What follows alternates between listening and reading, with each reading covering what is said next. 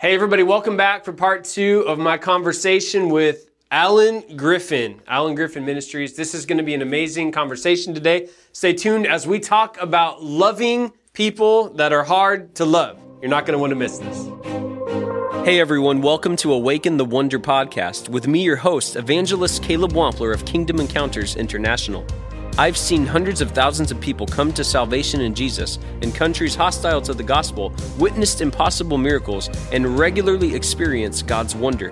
This show is an outflow of my life in ministry in the nations. Tune in weekly to hear miracle testimonies and encouraging stories from the fields of harvest from both me and my global ministry network. As we journey ahead, may you hunger for God as never before and awaken the wonder of your relationship with Jesus. Hey, did you know you could follow us on YouTube as well? I have a channel called Evangelist Caleb Wampler, and you can follow us in our amazing miracle series that's taking place around the world. We have devotionals that are taking place from countries you may not ever go to, but you have the opportunity to see them firsthand through my eyes. You can join us with Miracle Series. You can join us with sermons. You can join us with so many amazing things and content that I know is going to be a great blessing to your life. So make sure you go over to Evangelist Caleb Wampler today and subscribe on the YouTube channel. Make sure you hit that bell to receive the notifications, and we hope to see you soon on YouTube as well. Hey everyone, welcome back for part two of my conversation with Alan Griffin here on the Awaken the Wonder podcast. If you're joining us on social media today, make sure you subscribe, turn on the notification bell, share this video right off the top. And for those listening on the podcast, make sure you leave a rating for us in the algorithms. It's going to really help us reach more people. Thank you so much for joining on part one of my conversation with Alan Griffin. We were covering a wide variety of topics, but really went in on the Holy Spirit. And so make sure you go back and listen to that. I know it's going to bless you and get you empowered for the day and for your week and for your life in Jesus' name. But today we're going to talk about uh, part two of our conversation, which is loving people that are hard to love. And uh, it's going to be a really interesting topic because Alan and their ministry, they really do this really well. So welcome back to the program, man. Man, it's good to be. We almost messed up Yeah, that, that was- handshake. let's try again. see? Oh, what? There we go. Get it in there, man. I almost messed. I, oh man. It's it's more chill in the podcast. It's just how we roll. So, um, brother, talk to me about this. You're uh, you're you have you work with kids in foster care. You work with a lot of church people. Let's be honest. Yes. Sometimes church people. They suck, you know. They're hard, they're, they're hard to work with. You didn't hear that from me, church but people. I love you. uh, yeah, there we go. We love church people, but uh, it's hard to love people yeah, sometimes. it And, is. um, it's, it's really difficult. And you know what?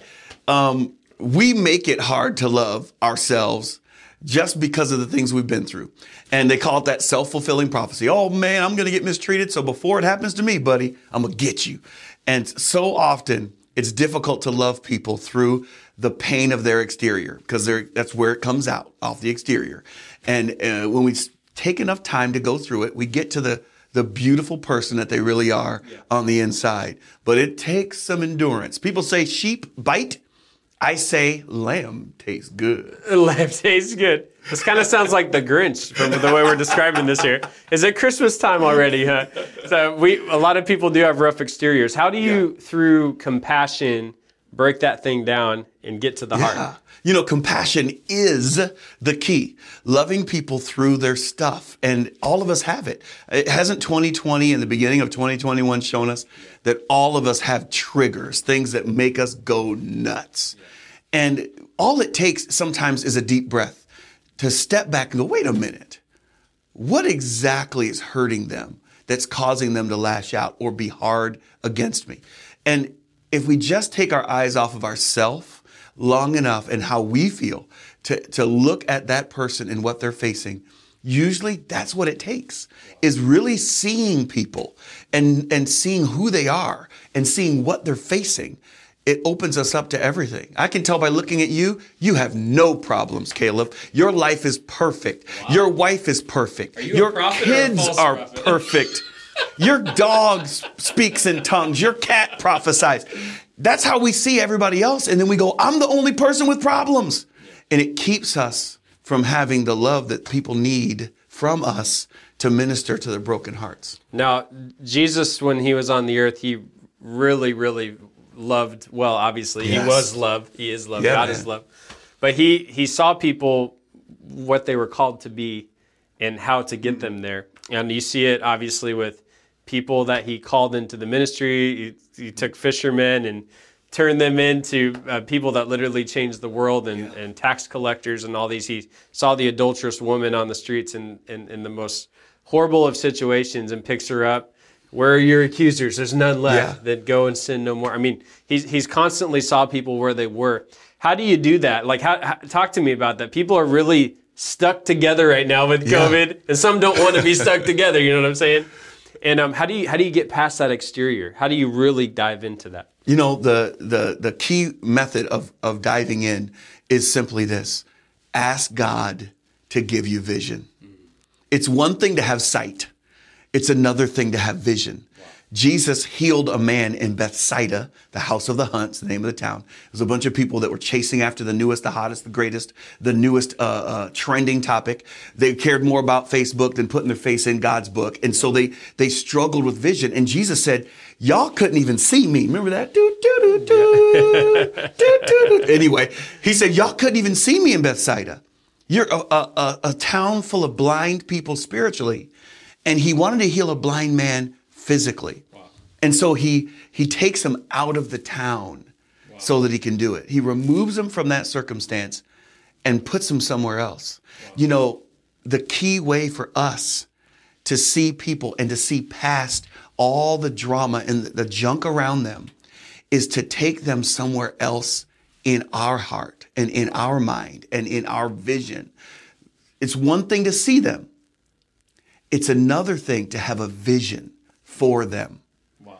So when you look at someone, you, you, you see someone, you hang out with someone, maybe someone new. What are you believing God for them? Wow. What are you believing for, for them in God? If you see someone, all you're thinking about is what do they think about me? Or, you know what, what are they going to do to me? Or it's all about me. There's no way you're going to have vision. You're just going to have sight. You're going to see them, but you're not going to understand what God has for them. And so getting past the outside means going, God, what can I do for them? And what do you want for what do you want for them in the future and how can I help? Sounds like praying for those that persecute you and yes. blessing those who've come against you. Yeah, that's that's beautiful. Now you guys have done a lot of work with foster kids as well, and uh, I love them. Ministry. Talk to me about that. I love these kids. Um, my wife had been ministering to children in foster care for years, and finally, the Lord messed with me and got me. I was sleeping, man, and God gave me a vision, a dream to reach students. And, and I said, God, I want to help these, these unadopted children in foster care. How? He downloaded a plan we call Accelerate. You can go on our website and check it out, accelerateyouth.org. But um, Accelerate is a 16 week discipleship tag team with life skills. We do this with kids in foster care from the ages of 17 to about 21, 22. Um, 16 weeks, twice a week. Um, we meet together. And after 16 weeks, when they graduate high school, and they're either part time or full time in college or part time and full time in employment, we gift each kid a well running used car. So they can get to college and jobs. And we've given away well over 120 cars in 10 years. Um, we've now got three locations in uh, Florida, South Carolina, and uh, Pennsylvania. Wow. And God is so good. I love my job. And these are kids, Caleb, that they're almost invisible, even to the church. Almost invisible. I remember years ago, and I'm not picking on uh, George Barna. I love George Barna's ministry. But many years ago, he did a thing um, saying that children in church, in foster care, children in foster care in the church world, are more likely to be adopted by Christians than by anybody else. They're more likely for Christians to adopt or foster than people who don't have faith. And the numbers don't bear that out.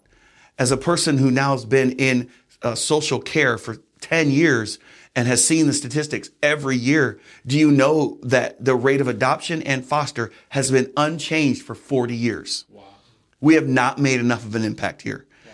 And so I call out to you, church Wake up. Get vision for people you can't see. Wow. Imagine that there's people in society that, rep- that, represent and replicate the full spectrum of God's light. Wow.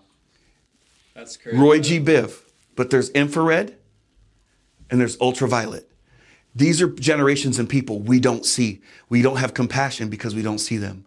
And yet the Bible says over and over again widow, orphan, immigrant, widow, yeah orphan, immigrant. We can see them, but we just have to ask God for vision. That's so good. I, I remember hearing one of the popes say that one of the previous ones that if every church building uh, were to adopt one kid, Yes. there would be literally no or- orphans left. There'd no be none. foster kids left. I mean, There's not even a million children in foster care in our country that are eligible for adoption.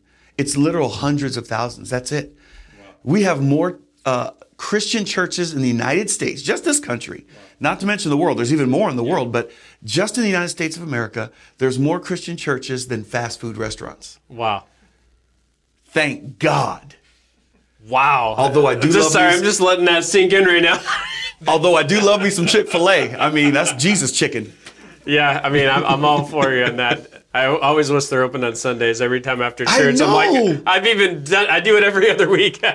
I pull in there, oh man, it's closed again. They're more Christian than I am because I'm trying to go out to eat on Sunday. Yeah. You know what I'm saying?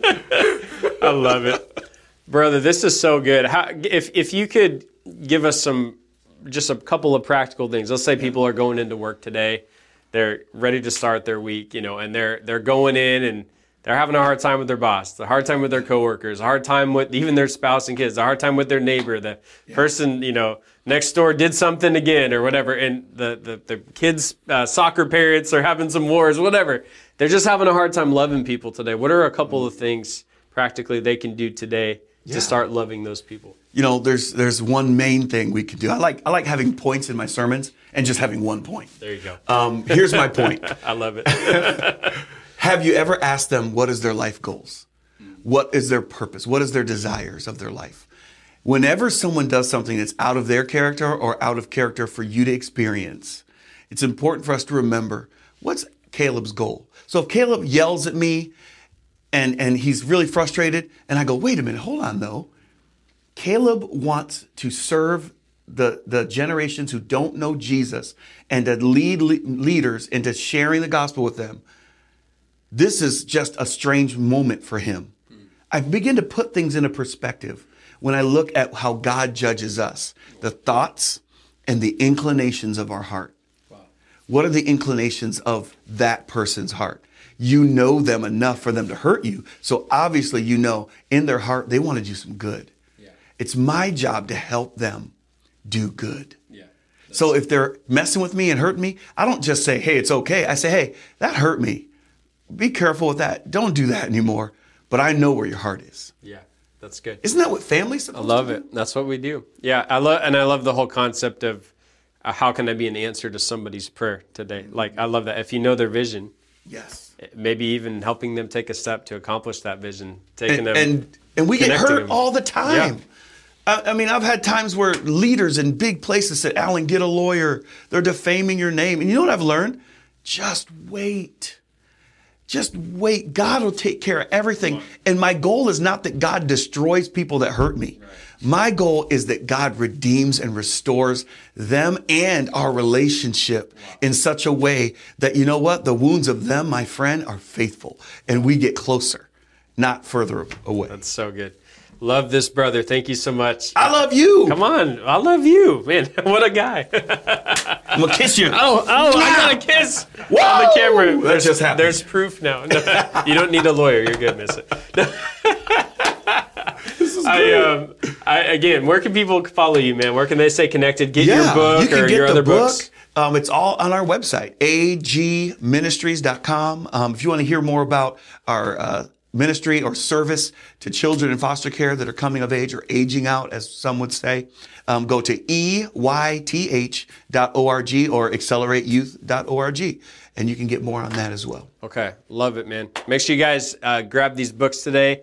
Undefeated, other ones? Undefeated. I'm working on a new one. All right. On the sixth senses. Oh, yeah. All right. I see Jesus, people. It's going to be great. You're going to like it. Well, maybe you can come over here and release it on the podcast. Yeah, That'd be kind of fun. let's do it. Yeah, awesome. All right, guys. Till next time, make sure you subscribe today. Stay tuned. We'll see you real soon. Thank you for listening to Awaken the Wonder. If you enjoyed today's show and want more ministry like this, please visit kingdomencounters.us, where you can find weekly blogs and my latest book, Hunger. Be sure to subscribe and follow me on Facebook, YouTube, and Instagram at the tag Evangelist Caleb Wampler. If the Lord leads you to partner with us in the nations in prayer and giving, visit kingdomencounters.us. I'll see you next time.